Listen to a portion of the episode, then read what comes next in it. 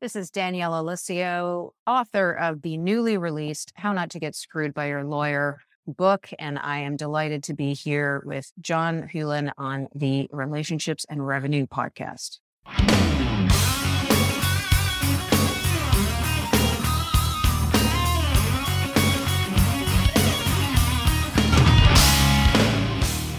This is Relationships and Revenue, the show where real answers come from real discussions about what holds men back in their relationships at home and in business. A better bottom line at work means improving life at home. This show is all about helping you become a better entrepreneur and a better man. Welcome back, everyone, to the Relationships and Revenue Podcast. This is your host, John Hewlin. And as you heard from that introduction, I have the one and only Daniela Licio with me today. Daniela, how are you? I am great, and I am delighted to be here. I'm looking forward to a fun discussion. Oh, yeah, I think it's definitely going to be fun because, folks, if for no other reason, we're going to talk about her book, How Not to Get Screwed by Your Lawyer. And so, oh my gosh, I mean, if that title doesn't grab you, something's wrong. Seriously, you need to be paying attention. Even if you're not a business owner, I guarantee you this book is going to be a fun read. But more than that, uh, Daniela is an attorney. While she might not be practicing right now, she spent many, many years as a, as a corporate attorney but she's also a business consultant. She mentioned that she's the author of the book How Not to Get Screwed by Your Lawyer. Now, the subtitle is every bit as good, so I want to be sure I get this right, Daniela. A system for business owners to manage costs reduce stress, and take back control. Does that sound about right? Perfect. Okay. That's exactly what the book is about. Nice. Now, you spent 12 years as a corporate attorney both in Toronto and New York City, correct? The first uh, five years of my career were in Toronto, and then I moved to our uh, New York City office and was there for eight years. Gotcha. Okay. And you did things like you worked on mergers and acquisitions. Oh my gosh financings, private equity investments, and corporate reorganizations. Did I say yeah. all those right? Well, yeah, no, that was that's excellent, and that's a good sampling of of the types of work that I did, and it was really just more representative of a larger clientele, um, working mostly with uh, bigger businesses, businesses entering into large joint ventures. And these were all, uh, you know, I loved it. Fa- fascinating work but they were all, um, eh, you know, most of my clientele uh, were people who had access to some form of legal team, whether it was in-house counsel, uh, you know, or or um, you know their own lawyer team, where that's not generally the case for smaller businesses. And right. when I left practice and left New York City to start my own business, and I uh, was around a lot more business owners like myself, uh, small to medium sized business owners, a lot of entrepreneurs. You realize, um, well, of course, law is not that for the bulk of people, you know, for, mm-hmm. for most other people. And, um, but what, what I was, what was more telling were the stories that I was hearing. So I was hearing all kinds of struggles, challenges, uh, where you know naturally we assume there's going to be difficulties when it comes to the legal world. Nobody wants to have to have need for a lawyer. No one wants a legal problem. Right. But as a business owner, it's almost impossible to not have lawyers for multiple reasons, right? Mm-hmm. Um, and and even when you know, I always said I was lucky to have practiced corporate law. I love corporate law because it's one of the few areas of law where both parties can be very happy. Mm. There's always a meeting in the middle. Somebody wants to sell, another company wants to buy, somebody wants to borrow money, somebody wants to lend money, somebody wants to join a joint venture, and there's always somebody to find to join that venture. So there was a lot of room for at negotiations where everybody can be happy. And you think, what other area of law brings that level of happiness? Almost none. so I think that was always why I was intrigued by corporate law because it seemed to me that while there might be heated negotiations and and animosity and all that kind of stuff, of course, um, you have to get through all of that. I don't know an area of business where you can't, you know, where you can avoid that completely. That said, like there, there's there's just that happy end result where everybody can come together in a boardroom or something and just uh, enjoy the the fruits of the labor and everybody's happy. Um, that is not the case in family law. That is not the mm. case in hmm. litigation. Uh, that's just not the case in most other areas of law. So to bring that back to, you know, as I left my sort of big corporate law life and you start talking to entrepreneurs and independent business owners that are working with much smaller teams and don't have access to kind of the same resources that those larger corporations have.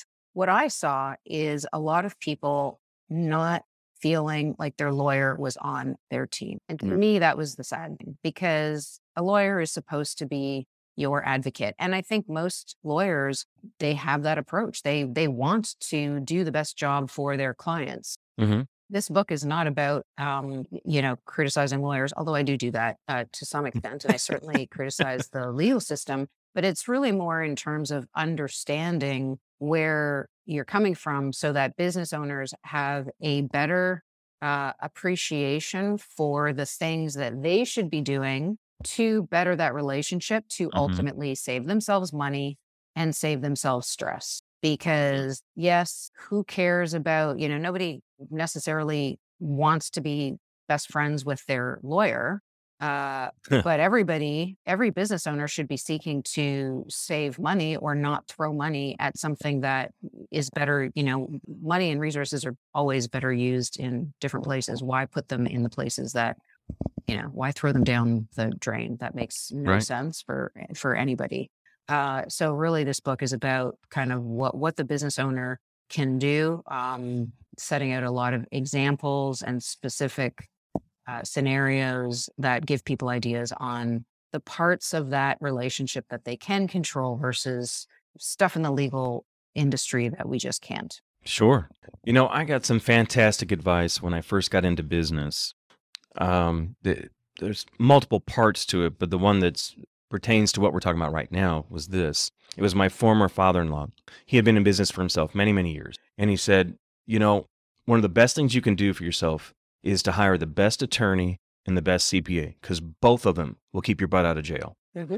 I like that advice. Oh yeah, and it it has served me well. And now another one it really wasn't a piece of advice. It's something I've kind of learned along the way that's really helped me tremendously. Is there are certain industries that I have found that I uh, that I've collected people in, and I'll explain what I mean by collected in just a second. But uh, certainly, attorneys is one of those fields. Um, bankers is another. Um, to a lesser extent, uh, accountants slash CPAs, and there's a few other ones. But I've I tend to meet a lot of people in those areas and kind of bring them into my fold as people I know that mostly what I do with those collections is I have them as resources to be able to recommend to other people. I sure. do that a lot. I am a big time connector. I do that all the time. And I love doing it. I mean, it's just kind of part and parcel to who I am. But another reason that I do it, not nearly as important as that first one, but another one is in case something comes up if there's a certain situation that comes up, it's like, you know, I know so and so, and that person, this is their deal. So that's who I need to talk to about this. I love that. But what that really, excuse me, focuses on is, of course, relationships, which is obviously a central theme to what you do here on this podcast. Sure. But I, I, I think we have forgotten. Um, you know, one of one of the earliest uh, um, this was a, a, a, feedback that I got from an early reader who, you know, it was a, it was a colleague had actually passed this book on to uh, a family member who was mm. going through some, di- who, who was also a business owner and had, was going through some difficult um, personal stuff, including a divorce and, and dealing with a number of different, you know, challenges on that front. Also something that you've talked a lot about. Mm-hmm. And what he said was, "This book reinvigorated my soul." And I hmm. thought, "Wow, what a what a um, what a comment." He said, "Besides the fact that I am actually using some of these um, techniques that you talk about to, you know, in in conjunction with my lawyer, what it reminded me was my position as a business owner. So I, I mentioned in the book um, and refer to the fact that business owners, to me, and you and I have talked about this before, business owners to me are the ones that solve all of the world's challenges. and that yeah, we, we can spend hours on that topic itself and people can debate it. But the reality is, is there is um, sort of that entrepreneurial spirit Mm-hmm. that uh, people forget. Businesses, the business has never been just about money. You can't No. survive as a business if all you are thinking about is making money. And that's why I find some of the discussion today, you know, as if as if we're just rediscovering this this you know and we're having this enlightenment over business it's like well since when did business ever just have to do with money Right. uh, but besides that, um, what I loved about this individual's comment is that he remembered that, you know what, business is fun. And I do have an important role to play as a business owner. So, yes, I'm going through all of these personal challenges with my divorce and all these other things that I'm dealing with, but I can tap into um, you know, some of what I've learned from business and kind of find that resilience in all aspects of my life. So I, um, I, I, you know, I love, I just, I love that comment because it really had nothing to do with business. It just had to do with sort of the feeling that someone was left with. And the fact that he got that from my book was obviously a huge compliment. oh yeah. Um, but, but again, it's just combining, you know, this is why I love your podcast also, though. You come, you, you, it, it, everything has to work in sync. So as you've talked a lot about relationships, if your personal relationships are completely out of whack, that is going to impact your business life, your, your professional development. Uh, certainly I've found that to be the case.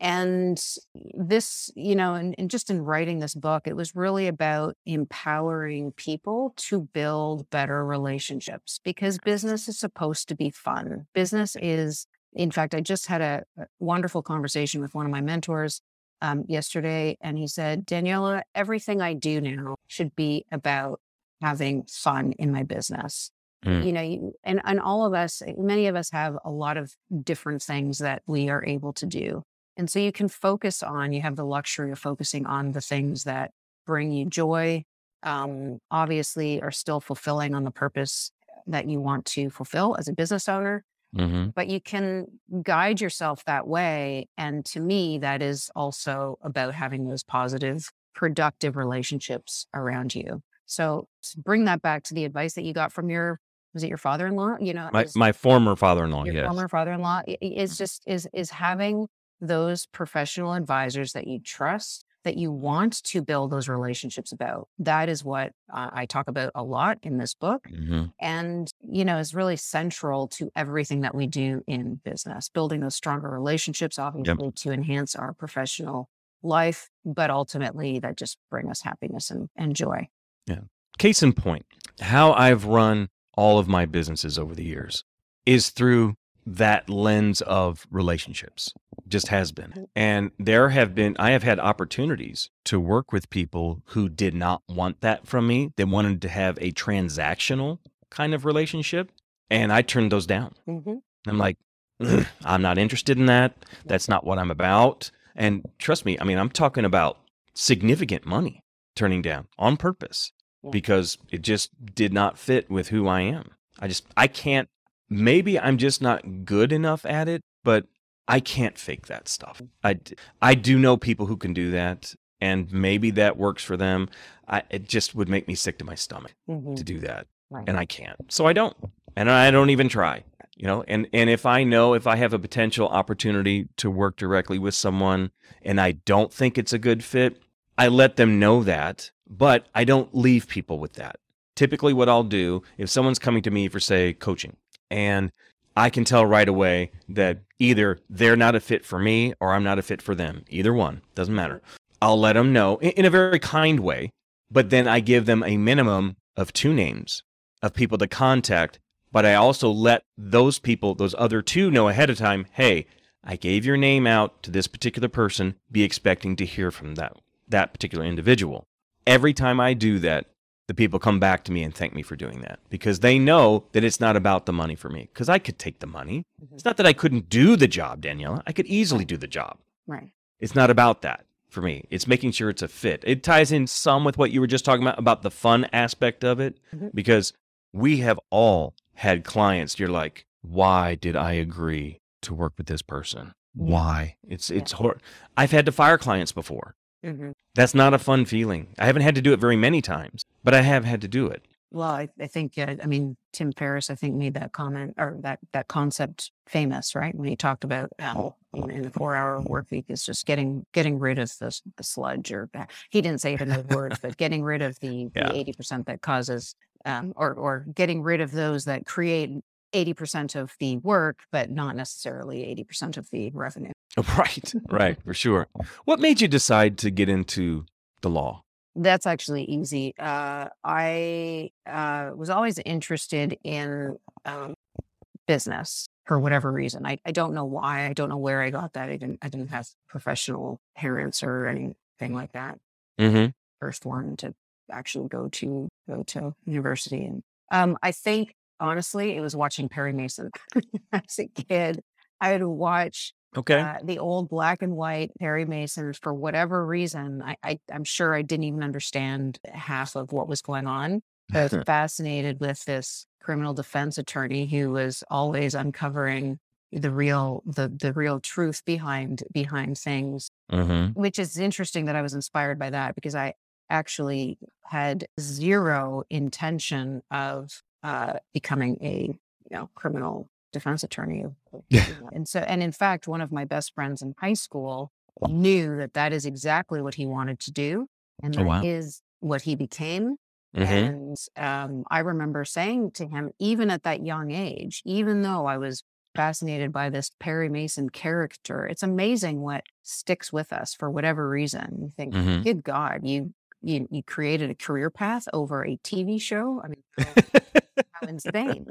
Uh, but ultimately, I had gone to school. I got an economics degree. Um, after four years of economics, you realize Okay. I, I don't know anything about economics. I better get a master's degree. So I went to do my master's degree, studied economics for another year, and then realized, okay, five years in, no one's ever going to know anything. I'm not, I'm not ever going to know anything about economics. Um, I'm going to go get a job. I worked in the finance industry for a couple years, and I just couldn't really shake the desire to go to law school because I Mm. at five years, I had always intended to go to law school, but I had been in school for five years and thought, you, you need to go work. Just stop Mm. going to, to school. You need to go get a job, make some money.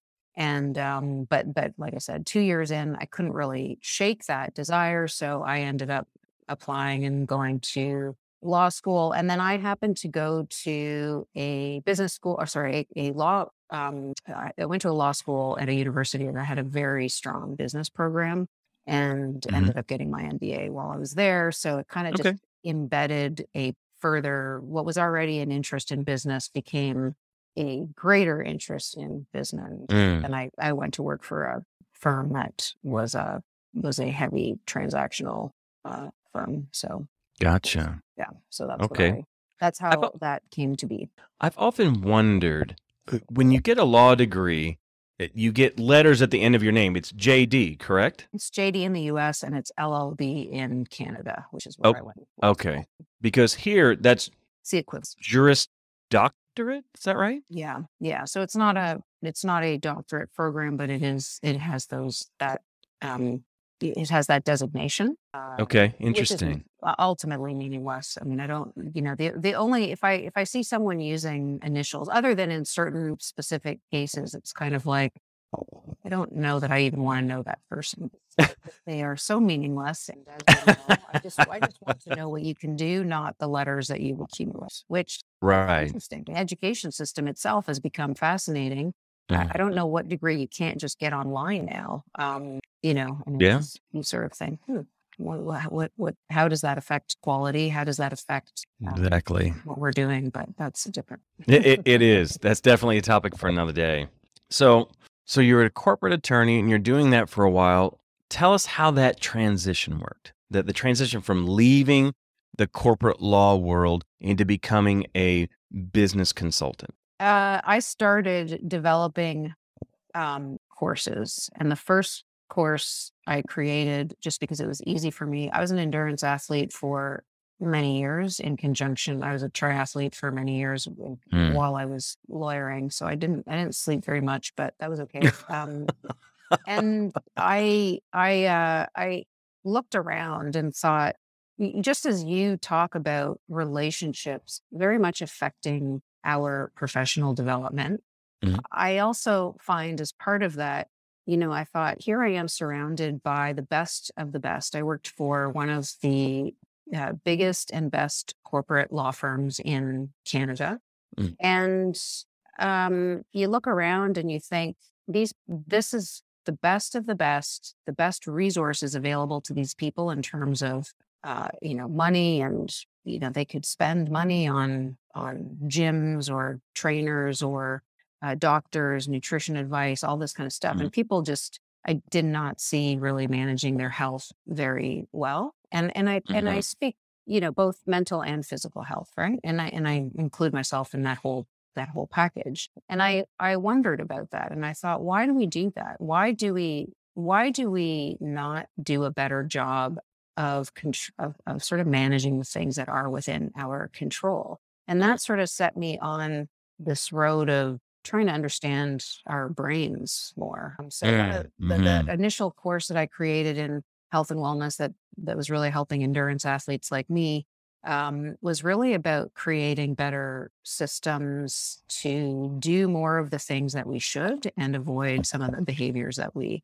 um, wanted to avoid. And it's amazing that our, our, our, brain, we think, okay, well, that's rational. We, you know, I have a comment in my book that we, we think of ourselves as rational beings and we're just, we're not. That's just not the way the brain has really evolved. We know if it was, why do we have so many uh, so much trouble doing more of the things that we know we should do. Everybody says, well, I already know that. I know I should do that.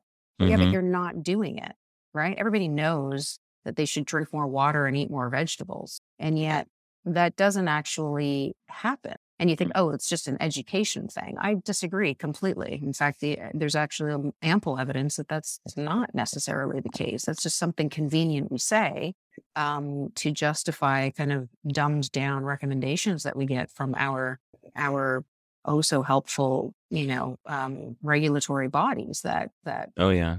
Plus, it's also an excuse to throw money at things. Well, exactly. And again, this sort of goes to the issue of, you know, why don't we have more holistic, fulsome discussions about the things that truly ail us? And for lots of different reasons, mm. I don't mm. think we've been able to do that, which to me is is sad, but it that's okay because you know we can do that within our own circles. So what I was encouraging people to do was kind of get behind some of the you know understand ourselves better to say why am I not doing more of the things that I should?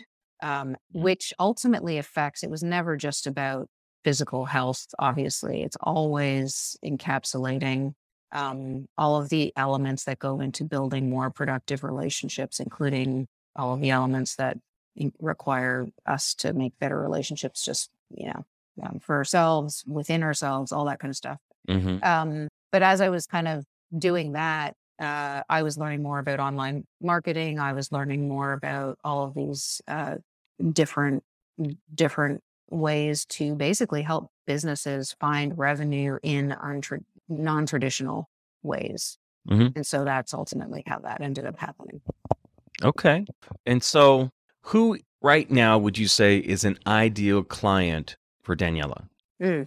Well, when it comes to uh, when it comes to um, uh, business owners, it's it's the uh, small small business owner, and people don't like the word small because they're like, well, but then you're just attract, you know, then you're just saying, you know, you're you're getting people who think small. I completely disagree. I think that's just a, you know, I, it's a small business owner, which means has nothing to do with the way they're thinking. In fact, I have very much cultivated uh, a culture of finding growth oriented businesses that happen to be small, as in, uh, you know, revenues may be in the under $10 million range, and the mm-hmm. teams are small, uh, often fewer than five people. Mm-hmm. Uh, in in most cases, uh, in some cases, even a single, uh, you know, one or two people. Um, and it's this is the amazing thing. We get out of the kind of traditional business world, and you realize people can, you know, there, there's no, there's not it depends on the type of business, obviously, but it is not the case that you, uh, you know, that revenues necessarily need to um, scale insofar as numbers of employees, right? So mm-hmm. normally it, that per, that that to put metrics on it, it's the say under 10 million, fewer than five uh, people. But more importantly, it's a growth minded business who is looking for alternative ways to make money. Um, and I think that's become more and more important. We saw, we just left, came out of this pandemic where we had um, Lowe's and Walmart and all these big box stores uh, considered essential, okay. and a lot of small businesses not considered essential uh, by really just this ad hoc application of policy, very rushed policy, policy that took a very siloed view of um, risk. And a lot of business owners found themselves having to uh, adjust very quickly and realizing that I can't rely necessarily on one way to, or even if it's one product or service that I offer, I can't necessarily think of that as I have to make, you know, I have to bring in revenue through this one mode that I've been right. operating under. And the reality is there's lots of there's lots of ways to ways to do it. Um, this book is one example of where we have millions and millions of books written. Mm-hmm. We have uh, very simple technologies that many people have the capacity to understand. We have marketing experts in the I don't know, thousands and thousands. And yet, books are written largely as books on a page. Uh, people who read this book will see that I have multiple references back to my website. Um, there's QR codes. It is a way I wanted to create an experience for readers. Nice. Uh, not just okay. Here's a here's a book. Um, that's great, and everything that somebody needs to develop a system to better manage their attorneys to save money is in the book. But if they want more information, they can choose any number of the additional resources that I offer through the, um, you know, through the website references, through the QR codes. And if they want to go deeper, they can sign up for my email list. They can get the introduction in chapter one for free. Mm-hmm. If they like it, then they can go buy the book or they can, right. you know, get any number of other resources that I offer through my email list. So my point in that example is yes, everybody knows that, well, you make money through the things that come out of the book, but why haven't all these marketing experts and everyone else kind of not integrated technologies in a way that make sense for their customer and also to create an experience rather than just throw another book at people? Mm-hmm. So um, that that is an example of, uh, in fact, I'm helping somebody um, implement a similar strategy where mm. instead mm. of just writing a book, they can create, again, a more holistic experience for their ideal customers themselves. Nice. So that's what, um, you know, that, that would be one example of finding a new way of uh, creating revenue for a business that mm-hmm. that doesn't necessarily take any more uh, time and effort, um, but at least showcases their expertise in a different way. Okay. Okay. Now, of course, as you're talking through these things, my mind is churning, thinking of all different kinds of things, not the least of which was it is at least five different people I need to introduce you to. So that's how I work. Now, you and I had a conversation offline, and so I want to kind of do a it's a partial reveal here. There's at least one more book coming, isn't there? There's a mm-hmm. second book coming. Can you talk about that at all, other than the fact that there is a second book? Yeah. Um, so this actually may be a third book because there's uh, several books that I need to write, and you told me the same thing. You've got like three books in oh, you that gosh. still need to be minimum. the book that I have half written, I actually have written uh, most of it um, prior to even publishing Counters Get Screwed by Your Lawyer." that book, I will not give away the title because, and, excuse me, in some ways, I think it's even more clever than if I do say so myself, than this one, which actually, you know, is not eh, a lot of people do not like. They do not like, um, they do not like the the language. They, which is okay. What? But uh, well, yes, of course, and and I, you know, that's that's totally fine because as I've said to you before, it doesn't matter if you know people. Um, I think can remember certainly in this journey of becoming a business owner, learning all this new stuff about business, um, I, you know, to answer your question, the reality is uh, the that book that I have mostly written is really uh, playing um, to the strengths of uh, or or or it'll it will allow people to develop the skills to find greater resilience in business and life.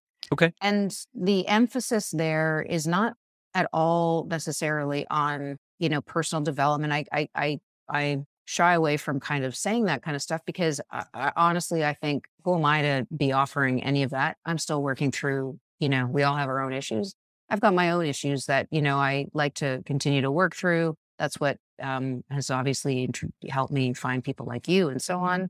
But the reality is, there is a system that we can apply that makes things easier to do. Mm-hmm. And so, just like I was adamant that I did not want to create just another business book that kind of talked about all these elusive theories and concepts, I wanted to give people specific examples of how they could use the information to save money on their lawyer and create a more productive relationship. That's what's mm-hmm. in this first book.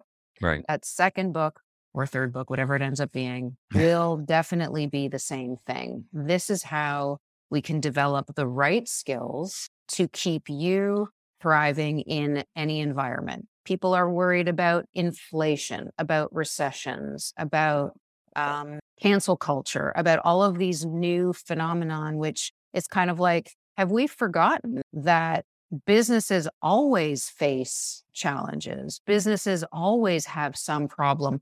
Walt Disney started his enterprise by putting a cartoon mouse on a watch at the beginning of the depression. I think it was like 1929 that he mm. and you think there is a worldwide depression. Millions and millions of people are being displaced. They are dying, uh, uh, afflicted with disease, with poverty, starving to death, with war. And yet, Walt Disney started his enterprise at the beginning of that. Mm. The way I hear a lot of business owners, in fact, I started doing a live event. I will have some more on um, my calendar where we actually talk about how do we fight sort of the challenges that face us by continuing to profit, continuing to thrive, and continuing to feel good about the things that we sell to people. Mm-hmm.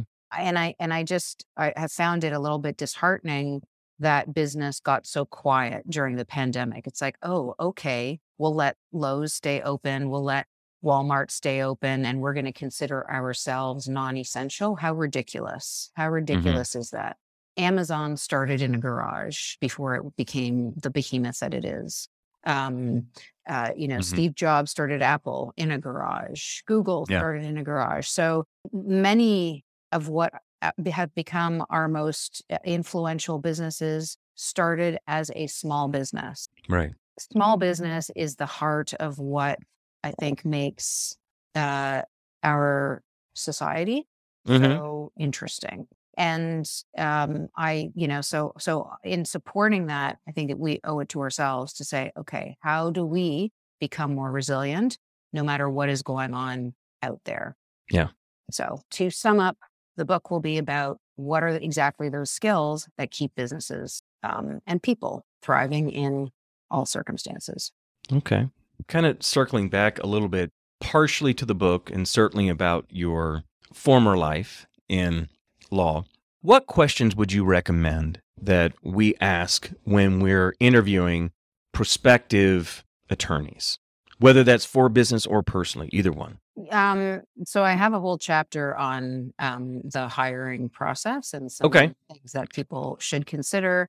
Um, and there's a number of different questions, but the questions, rather than sort of getting into the details of it, I would say this: it's it, what it really requires is people to think about what they actually need. And I know that sounds like, well, obviously, but I don't actually think people think that through. And, and okay. what's more important is to, um, is to do some preliminary work before you've got your short list of people to ask those questions of. Okay. So let me give you an example. Uh, you, for example, have, have mentioned during this podcast, well, I like to match people up and I, lo- I like to refer people. Mm-hmm. Um, referrals are obviously one key place that people can start in terms of finding the right lawyer. Mm-hmm. However, it's not like you don't want to just take a blind referral. You may yes. know someone that you you know is a lawyer that you have maybe interviewed, say for a podcast, and you think mm-hmm. they're great and they have all the great info, but you may not have used them as you know in a mm-hmm. particular mm-hmm. um, in a particular type of legal problem. So uh, maybe it, you know, maybe a, a, divorce lawyer is not necessarily the best person to maneuver. For example, let's say a challenging custody issue. I don't know. You would think, well, it's if they're both family lawyers, how can that not be the case? Well, mm-hmm. if you don't, if you didn't have a custody issue, you don't necessarily know that. And that may sound very granular, but I think all I am saying to people or reminding them of is you've got to take the referral with the right lens. It cannot be it's it's just a guiding point. It's a it's a place mm-hmm. to start, but it's not the be all and end all of your due diligence. Um, and then in terms of you know to maybe give you some examples of once you've identified the right people to have those discussions with, have that interview with, is this the lawyer mm-hmm. that I want to hire? Um, you know, one of one of the key questions would be to any any question that goes to um, the heart of what you need that person for. Um, mm-hmm. So, you know, what specifically is their experience with cases that are similar to yours, um, mm. and and the results of of those cases. Understanding that even the best lawyer may not win. You know, if that's you, right. know, you want to put that language on things. Um, there's lots of there's lots of reasons, but but you should be getting some insight into those into those um, into those cases. Um, and and also in asking those questions is to not be afraid to ask for clarifications where they're necessary. Mm-hmm. um, there's a whole chapter on communications as well. And I, and again this is an area that i find people will say well yeah obviously i know that. I cannot tell you. I've met dozens and dozens of business owners and interviewed many of them in researching this book and what I've realized is, I mean, I know a lot, a lot of people that I did interview are highly, highly successful, competent business owners. And yet, when it comes to hiring their lawyer, they will not do a lot of the things with their lawyer that they did that made them successful business people. Wow. Um, and when we think about that, it's not hard to see. We we do that in all contexts. I mean, mm. there there are there are many things that make business people successful that they don't necessarily apply equally well say in their personal life. Mm. there's a there are many for example wonderfully um, competent business owners uh, business people who are excellent leaders. They manage wonderful teams and yet they're divorced or they have problems with a kid or or whoever mm-hmm. there's not there's not necessarily there's all kinds of factors that as we know go into different types of relationships. Right. so what i like to encourage people to do is say okay well what are some of the talents that i have? What are some of the skills that i have that i've used in this context that i can equally apply to this relationship with my lawyer? And there are mm-hmm. many reasons why we don't do that. I talk about them in the book um, but we can get past all of that. Okay this is something I've wondered for a while. Now, that's the question I'm about to ask. This sounds weird, but it doesn't apply to me because I'm not wired up this way. But I know a lot of people are. And so here's my question Why is it that so many people blindly follow the advice of attorneys, or you could say doctors, doesn't matter, without questioning anything at all? Why do you think that is? Such a good question. I go deep into this. so um, we could be here for days. No, I, I think the short answer is that when we hire a professional, we assume that in fact we're hiring them because of because they have an expertise that we know we don't have. Right. What happens in that um, transaction, in that space of time where we're saying, yes, I need to hand this piece of business off to you, is mm-hmm. that we take uh, it, it, it's like we we stop being proactive. We're mm-hmm. hiring them. We're busy with other things. We're busy with all of the other things that I need to do.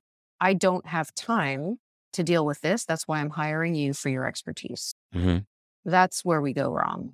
Um, and we think, oh my God, that's, I do not have time for that. I don't want to deal with that. But that's mm-hmm. why I lay out a very simple process um, to say, well, if you know, you, you can't do that. In fact, as a as a business owner who this book is specifically written for, but frankly, it would it would it would help a lot of just anyone who's using a lawyer, to be honest. Um, is you can't do that. What what area of your life can you be reactive instead of being proactive and that's a better thing that works out it just it just doesn't work out now there's certain Right. things that the lawyer should be expected to do and ease the burden off your shoulders that's not what I, you know we should absolutely expect that but you can only expect that if you do some of the proactive things that i encourage people to do hmm so you, your specific question, you know, why do we do that? There's all there's all kinds of reasons why we do that, but in essence, what it comes down to is passing.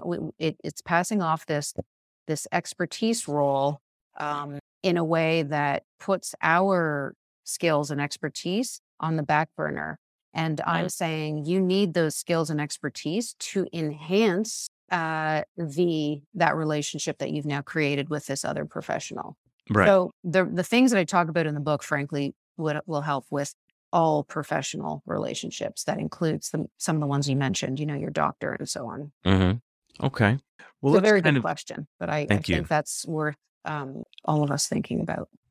Let's transition a little bit into more of the relational side of things. Not that we haven't touched on that some, we have. But I like to ask all of my guests, and I don't say it the same way every time, but essentially the question is this What is it that you're doing right now in your most significant relationships?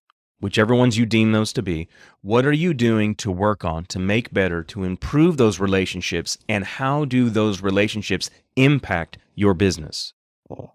Well, that's a loaded question. Yes, it is on purpose. Um, do you and and so you're talking about uh, personal relationships that then impact our professional ones?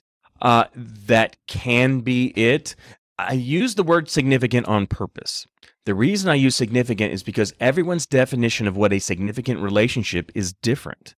Um, for instance, I have a friend that has n- no family whatsoever. Like parents are gone, never had any siblings, doesn't have cousins. I mean, it's just him. So his most significant relationships are people he works with. That's just which ones are.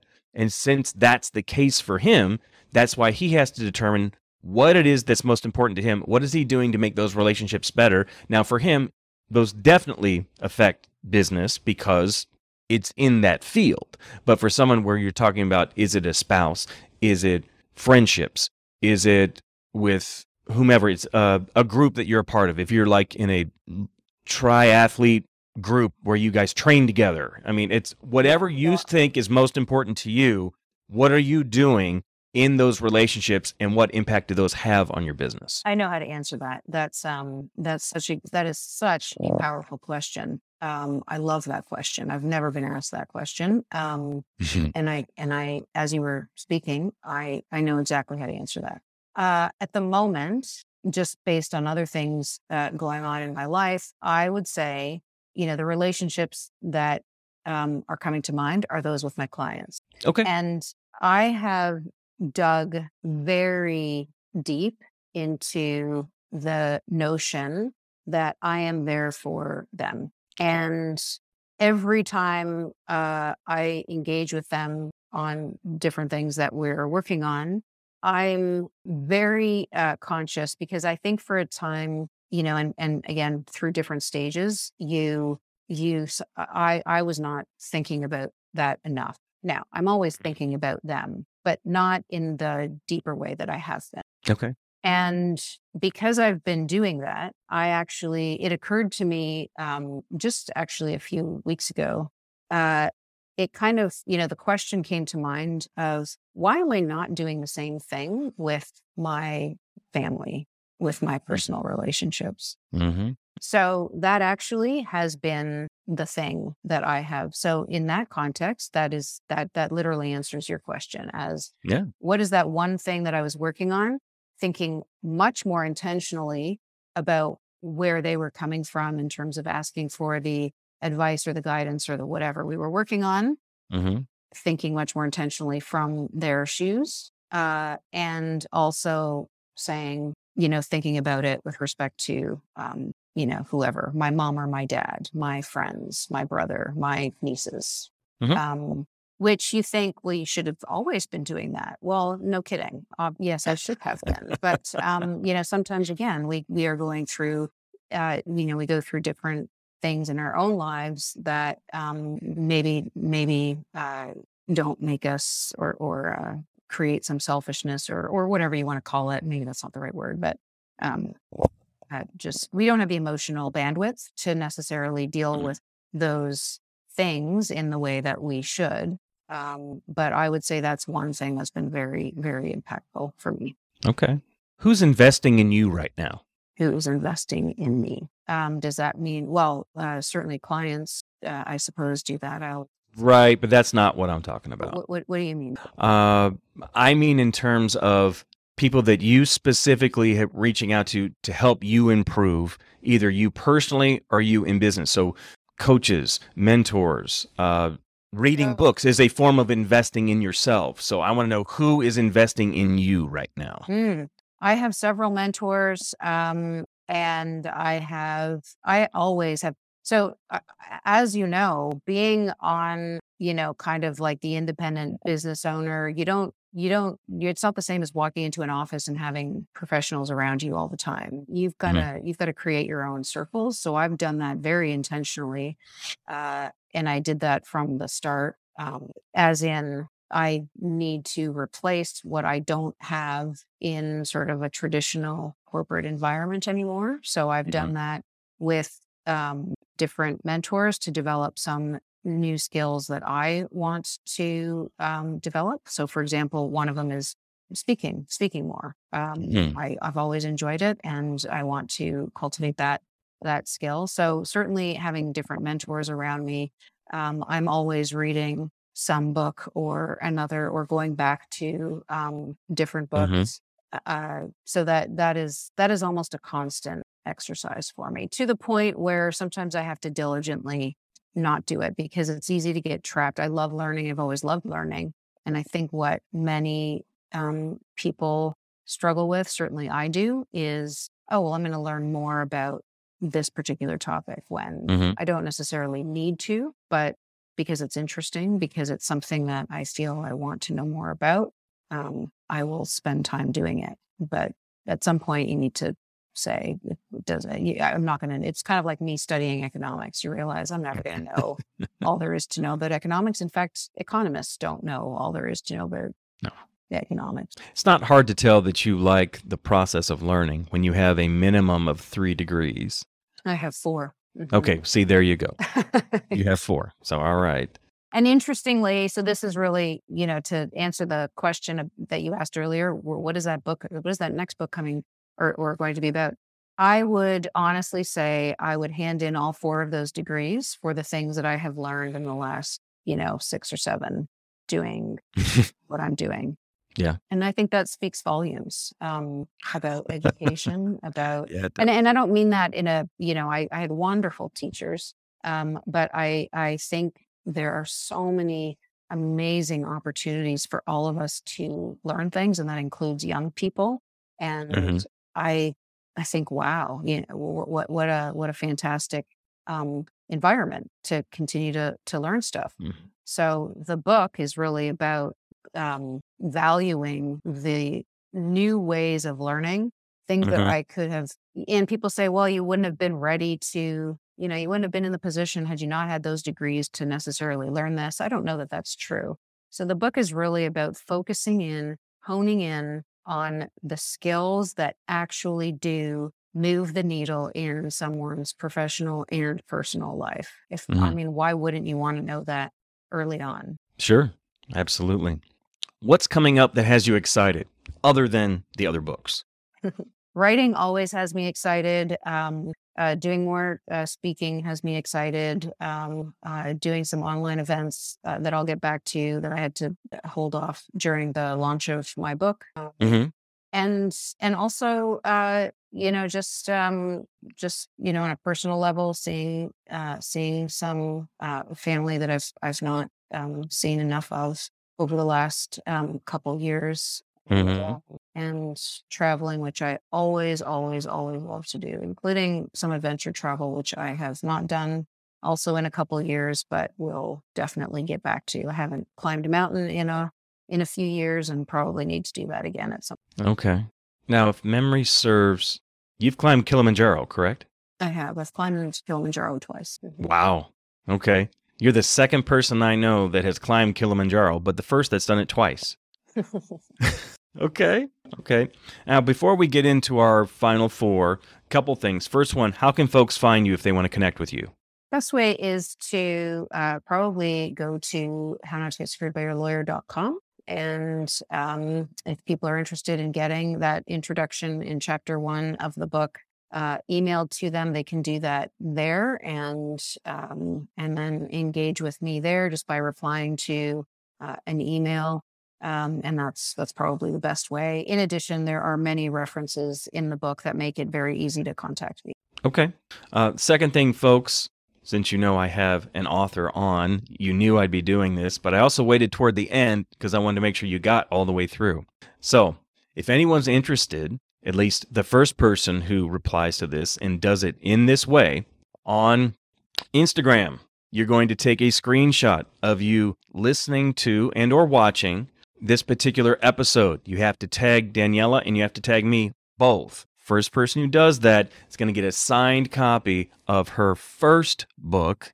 Others are still to come, but of that first book. So the first one to do that is going to get a signed copy on me. Amazing. I will be happy to sign it and we will take care of that. All right. That sounds great. All right. So let's jump into our final four. They're just four quick questions. Tell me the first thing that pops in your head. Well, maybe I shouldn't have said it that way, but okay. I am talking to an attorney, whether she practices or not. So, all right. Question number one Why did God create Daniela? Stated another way, why are you here? To add some spice to the world. I like that. I like that. Question two What are you doing, reading, or listening to right now that's helping you grow? I am rereading uh, Pitch Anything by Oren Klaff. Okay. Excellent. What do you do for fun? Run, swim, walk, bike, hike, read. Mostly sounds like outside. I do those things so I can eat and eat more. Okay. Okay. I like that. What are you most grateful for? Oh, uh, the time that I am given. Okay. And these are just kind of quick bonus questions. What's a book that you typically recommend to people? And it can be for whatever. I'm just, I'm curious. Uh, gosh, there's been so many, but the one that comes to mind is Psychocybernetics by Dr. Um, Maltz. Okay. And are there any podcasts that you listen to or watch with regularity? Mm. Other than this one, of course. I was going to say, I've discovered yours, so you're becoming quite regular. Uh, yes, um, Coffee with Scott Adams, is a Okay. daily, daily podcast that he does. So I find it quite humorous. Mm-hmm. Now, did you ever get into his comic strip? No, you know, interestingly, I, I, I, Huh. I, I mean, I did because I thought some of them were clever, but not, not in the way that there are Dilbert fans out there. No, I, I Yeah. never did actually. Yeah. When I was in the corporate world, it was amazing how kind of accurate it was. Not Well- unlike the TV show The Office. So, Absolutely, and and when um you know when Elon Musk tells his people to not do anything that's going to uh wind them up in a Dilbert comic, you know there's something in the uh in the real world that you know is is, ap- is applicable. very true. very true. All right, Daniela, we're getting ready to wrap up. Do you have any parting words for our listeners and viewers?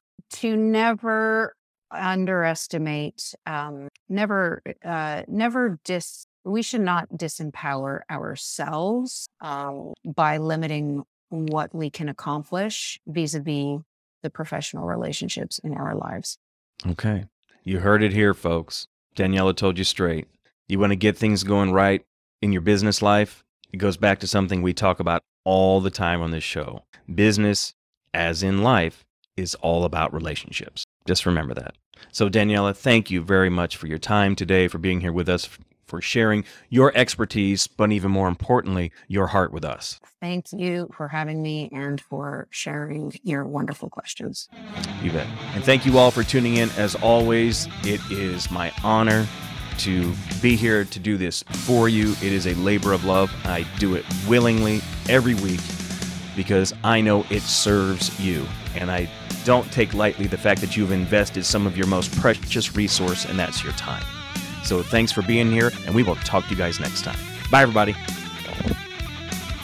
Thanks for listening to Relationships and Revenue. I'd love to get your thoughts on the show. Two ways you can do that are to give us a rate and review and or connect with me on social media. You can find me at John Hewlin. Thanks again for listening and remember, passion gets you started, purpose keeps you going. Have a great day and we'll see you next time. Bye.